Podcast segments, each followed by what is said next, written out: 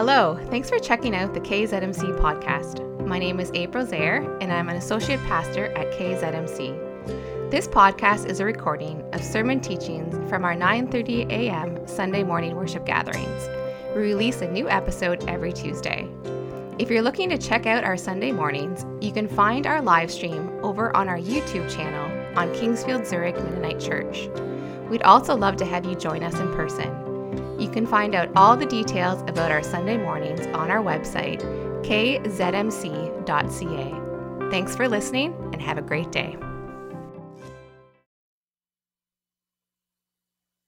Good morning, everyone, and um, thank you again for allowing me to come and speak to you. Thank you for those prayers, and thank you for the worship. So we are in Psalm 23, and I'm gonna like take off where I left. So if you got great memory, that's awesome. If you don't, you can go back on YouTube and watch in mid-January because this is part two. Let's see if this will work for me.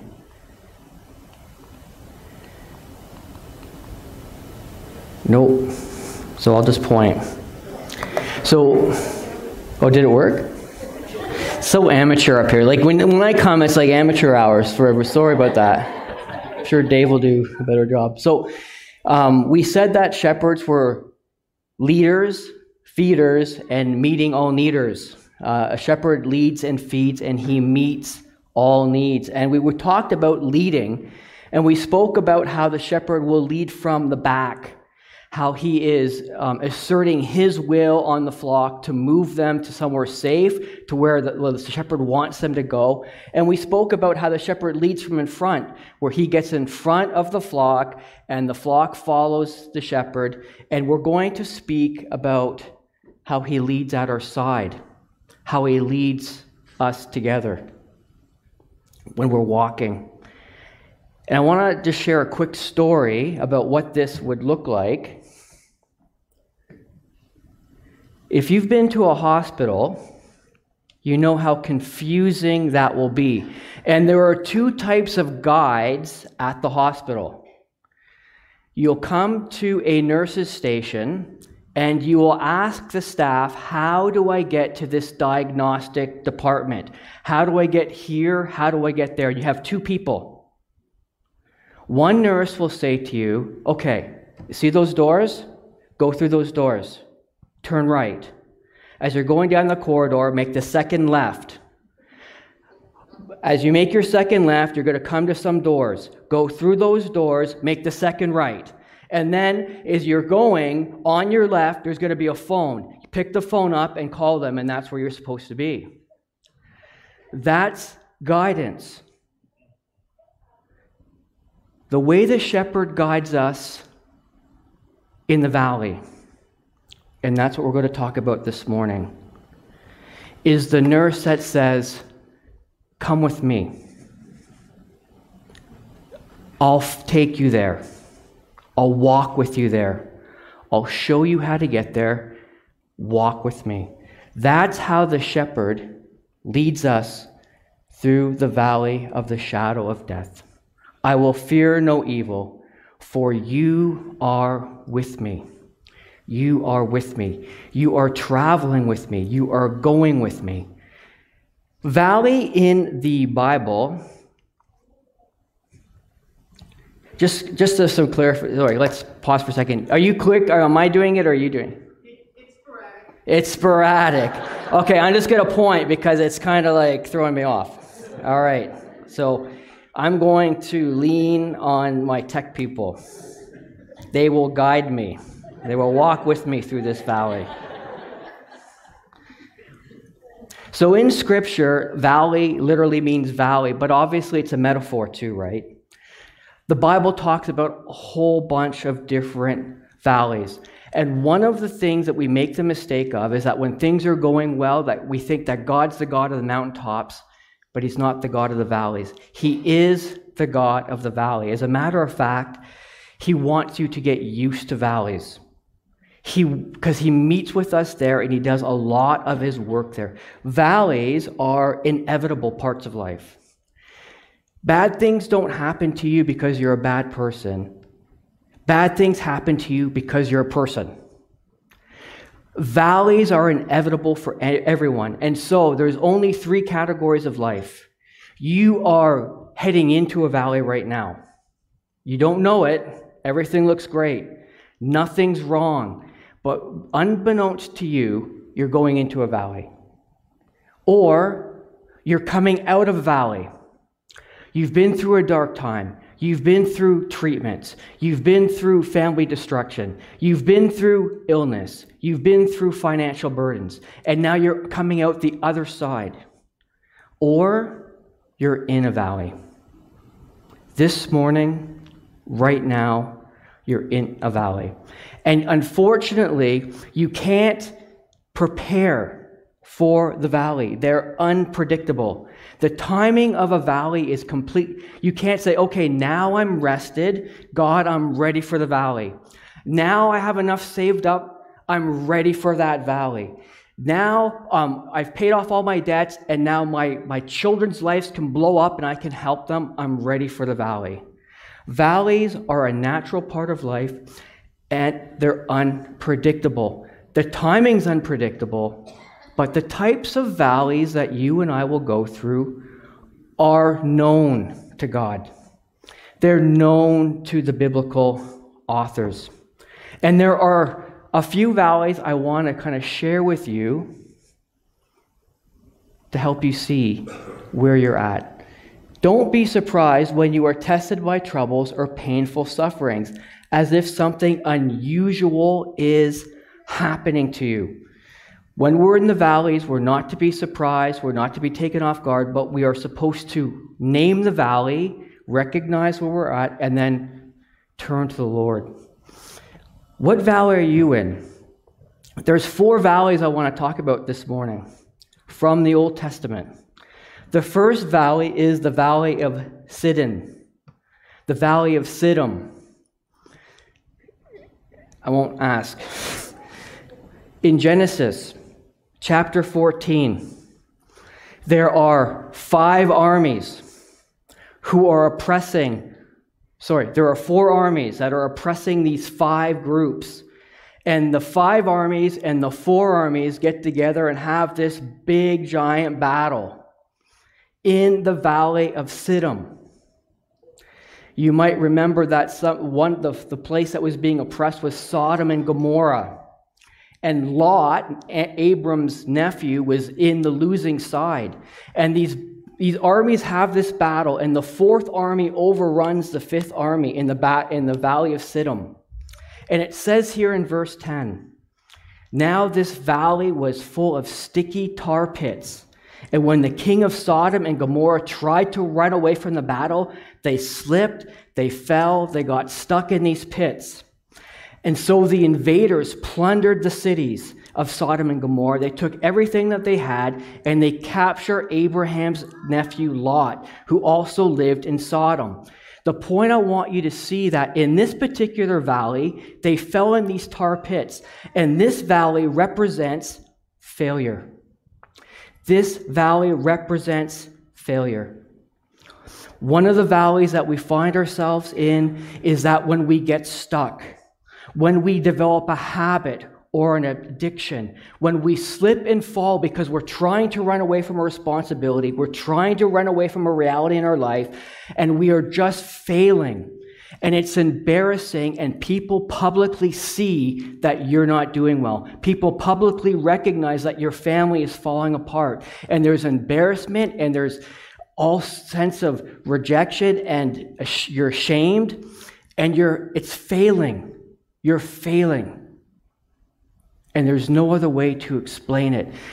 Despite your best efforts, you've fallen in the pit. This is the valley of Siddim. What's your greatest failure? Are you living that right now? Think about that because we're going to come back to these valleys. The next valley that I want to talk about is the valley of Eshcol. This is the valley of fear. This is a very well known story. Moses has just liberated the Israelites, and he sends the 12 spies to the valley of Eshcol. of abundance. But instead of seeing opportunity, they see obstacle and they become afraid. The 12 spies go out, they come back, two say we can do it, but 10 say there's no way. The people in that valley, we look like grasshoppers compared to them. And so Eshcol, it was supposed to be a valley of abundance, is actually a valley of fear for the Israelites because they're slaves. They're still in their mind slaves. And so they have this inferiority complex. And so this valley of Eshcol represents fear. It represents the inability to move ahead, the inability to trust. You would rather have dress rehearsals in your mind about the worst case scenarios than to move forward with God because you're afraid. You have to face your fears. If you don't face your fears, you're going to retreat. And if you retreat, you're going to get stuck in the valley. How do you know if you're in this valley? I'll answer this question in your heart. The biggest obstacle, the biggest challenge, the things that keep you up at night, do you see them as opportunities for God to work? Or do you see them as obstacles? As pitfalls that are unmovable and unassailable. If you keep thinking about the same thing and worrying about the same thing, you're in the valley of Eshcol. You're in the valley of fear, of fear. The next valley is the valley of Elah. The valley of Elah and is where David met Goliath. The valley of Elah is where David met Goliath. The Philistines come up against the Israelites, and then the Israelites are on one side, and Goliath steps out of the group and begins to call down curses on God. And instead of standing up and embracing this conflict, they all become fearful. Elah is the valley of conflict. It is a place where we find ourselves in conflict and opposition and fighting with our spouses. Some of our marriages are in the valley of Elah. Some of our marriages are in conflict. Some of our relationships with our teens are in conflict. There are teens who want to be heard, who want to be understood, who want their parents to hear them, but they're, all they feel is conflict. All they feel is that they're pushing a boulder up a hill with their parents. And it breaks their heart.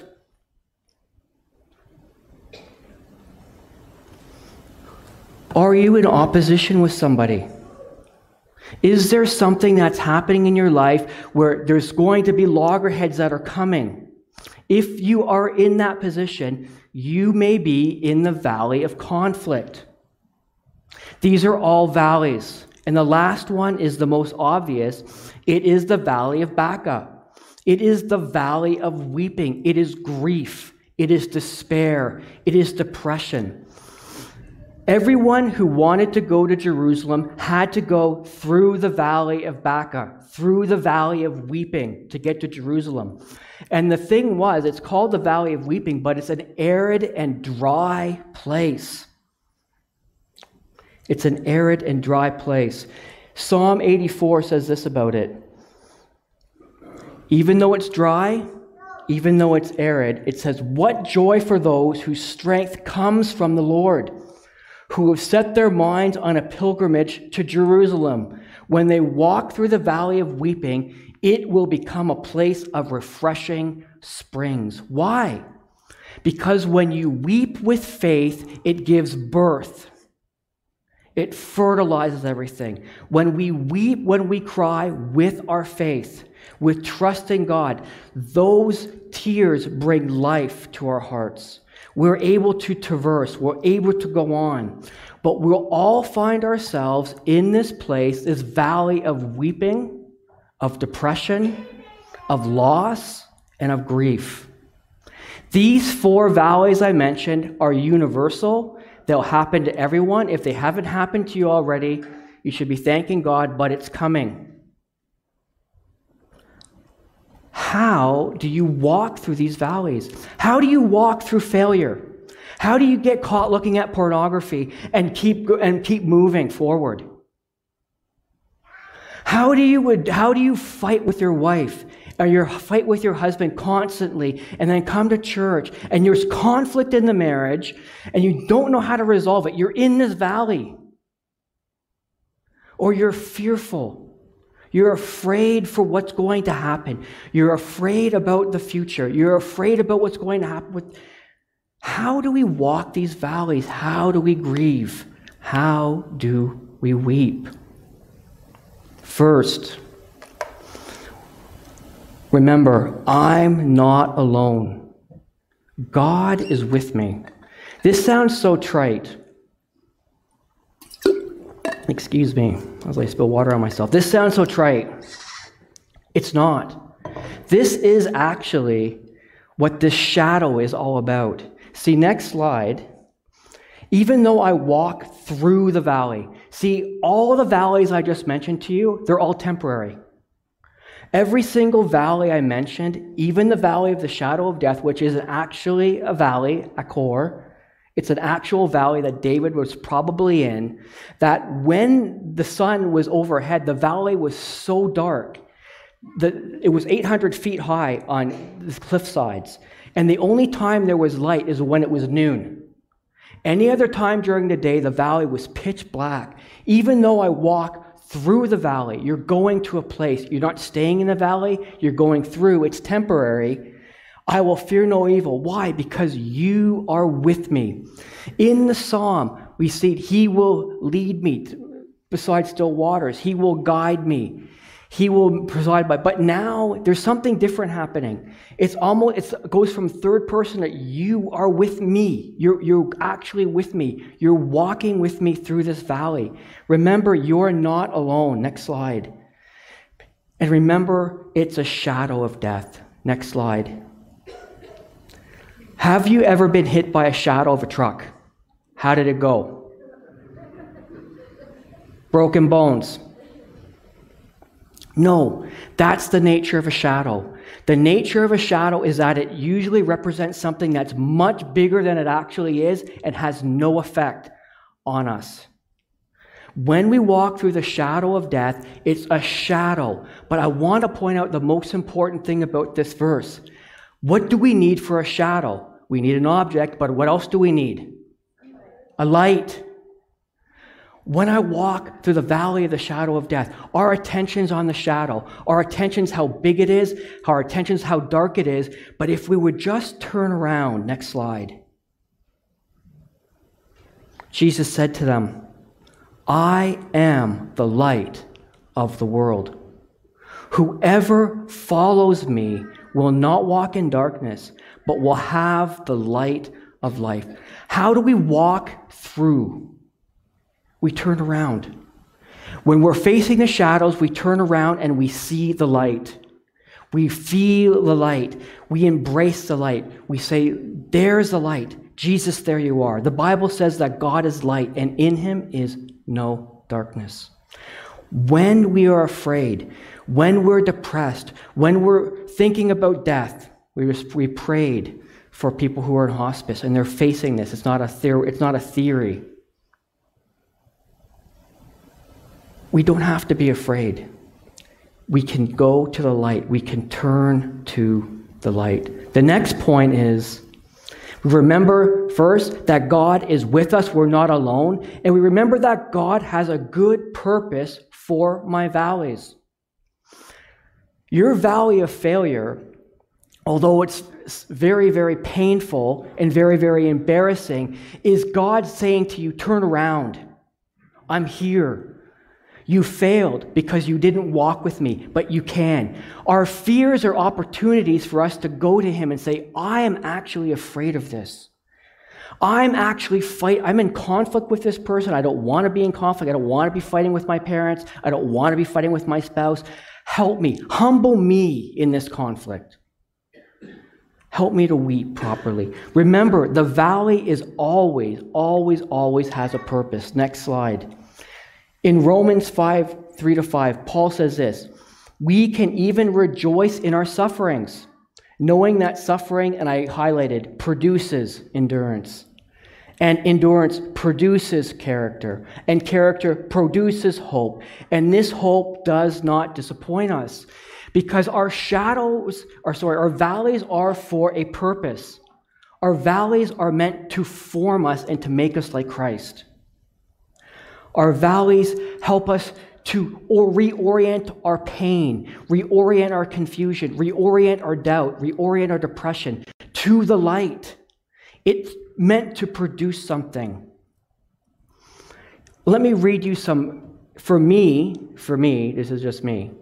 These are, I can't imagine saying these things as a parent. I can't imagine, I can't imagine. So I'm going to tell you what these people, so I'm going to read. So Rick Warren, he's a pastor in California. His oldest, one of his sons, committed suicide, struggled with mental health for years and years, and committed suicide. And this is what he says about his valley. He says, I learned stuff in his death that I would never have learned any other way. Spending hours and hours alone with God for 122 days after my son died, the stuff I learned in the valley of the shadow of death, I would not have learned any other way. God uncovers deep things out of darkness. God uncovers deep things out of darkness. That is a picture of Steven Curtis Chapman. He's a Christian musician. You, some of you may know the story, but they had an adopted child, and their, one of their oldest child ran over her in their driveway. And that child died. And this is what he says in an interview with a Christian, Christianity Today. Jesus tells us in this world we'll have trouble. It's a fact, but when he says, Take heart because I've overcome the world, he's saying that there's another story being told that we don't always see. He goes on to say, frankly, if I didn't believe that, if I didn't believe there was another story being told, if I didn't think there was something redemptive about my pain, if I didn't think there was something redemptive about my failure and my fears and my conflict, if I didn't believe that, I would be an extremely bitter an angry man. My little girl's death underlined and solidified what I knew and believed because it made it more real. Don't we hear the opposite? This terrible thing happened, and now I'm not a Christian anymore. This terrible thing's happening, and there cannot be a God. Listen, when you're in the valley, and the Lord's walking with you and the shadows are around you, when you turn to Him, when you turn to the light, these are the things that you begin to see and believe, that you understand deep in your heart. That there is redemption, that there is something that I can hold on to. God, He says, that's the quote on here, I'm going to trust and worship you, and it's not because there's an audience watching. I'm going to bless your name whether you give or you take away. Hosea 2:15 says, next slide, I will transform the valley of trouble into a gateway of hope. I will transform the valley of Achor into a gateway of hope, into a place where you can walk through the valley of despair, of trouble, and you can come out the other side hope. Why? Because the valley produced. It produced perseverance, character, and then hope. Lastly, remember that the reward lasts longer than the pain.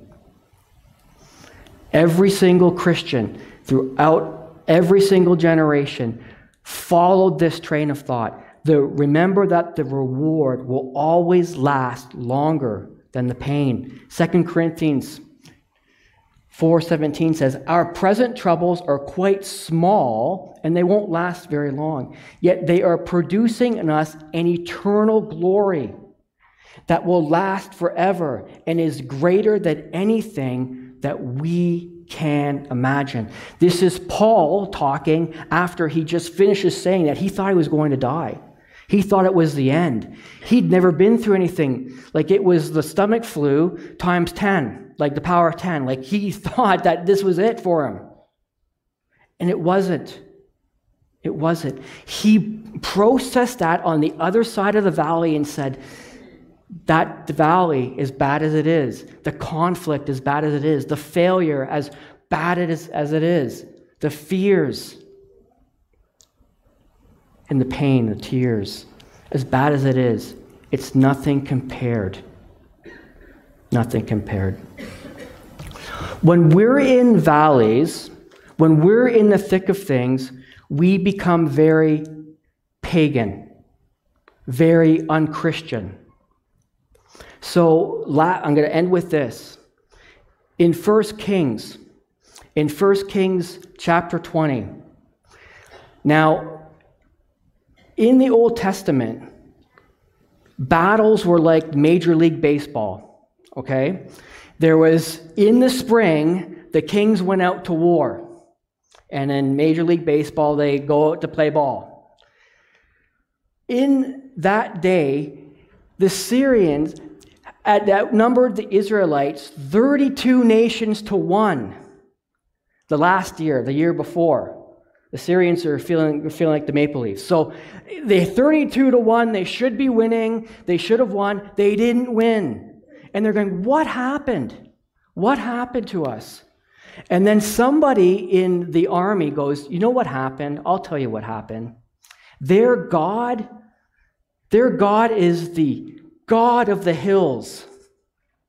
And you can, you can read this on your own. 1 Kings chapter 20. Their God's the God of the hills, but if we get them in the valleys, right? You can hear the speech. If we get, eh, you know, if we get them in the boards, if we, you know, we tie, you know, we'll win. We'll win. Because there is no God. Their God's not in the valleys. And that's what we think when we're in our valleys. We think there's no God here. There's no God here when I failed publicly and when I'm in violent conflict with people, when I'm being shunned by people. God says this because the Syrians think that I'm only the God of the hills and not that I'm the God of the valley, I'm going to give you victory over this huge army so everyone will know that I am the Lord.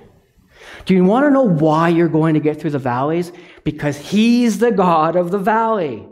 And He's the Lord. And He's going to give victory to you when you're faithful, when you respond faithfully, when you respond humbly, when you're obedient, when you're broken. When He's leading you, when He's leading from the back, you're going, I submit. When he's leading from the front, I'm coming with you. And when he's around you in, your, in all those dark places and shadowy places, you're with him. I'm going to give you victory so that everyone will know I'm the Lord. I'm the Lord. Will you make him Lord? My last valley, Joel 3:14. Two slides down. Multitudes, yes, multitudes are in the valley of decision. For the day of the Lord is near in the valley of decision. Every time we get into the valley, it's a valley of decision. Will I f- turn to the light that's, that's creating it? Will I turn to God with my marriage? Will I turn to God with my relationship with my parents? Will I turn to God when I'm caught stealing or embezzling with my company? Will I come clean? Will I become a person of integrity? Will I take my grief to the Lord? When I'm mourning, will I go alone or will I involve other people in the church? What will I choose in this valley of decision? What are you going to choose? Because I'm going home and you're going home, and some of you are going home to valleys. And what will you choose?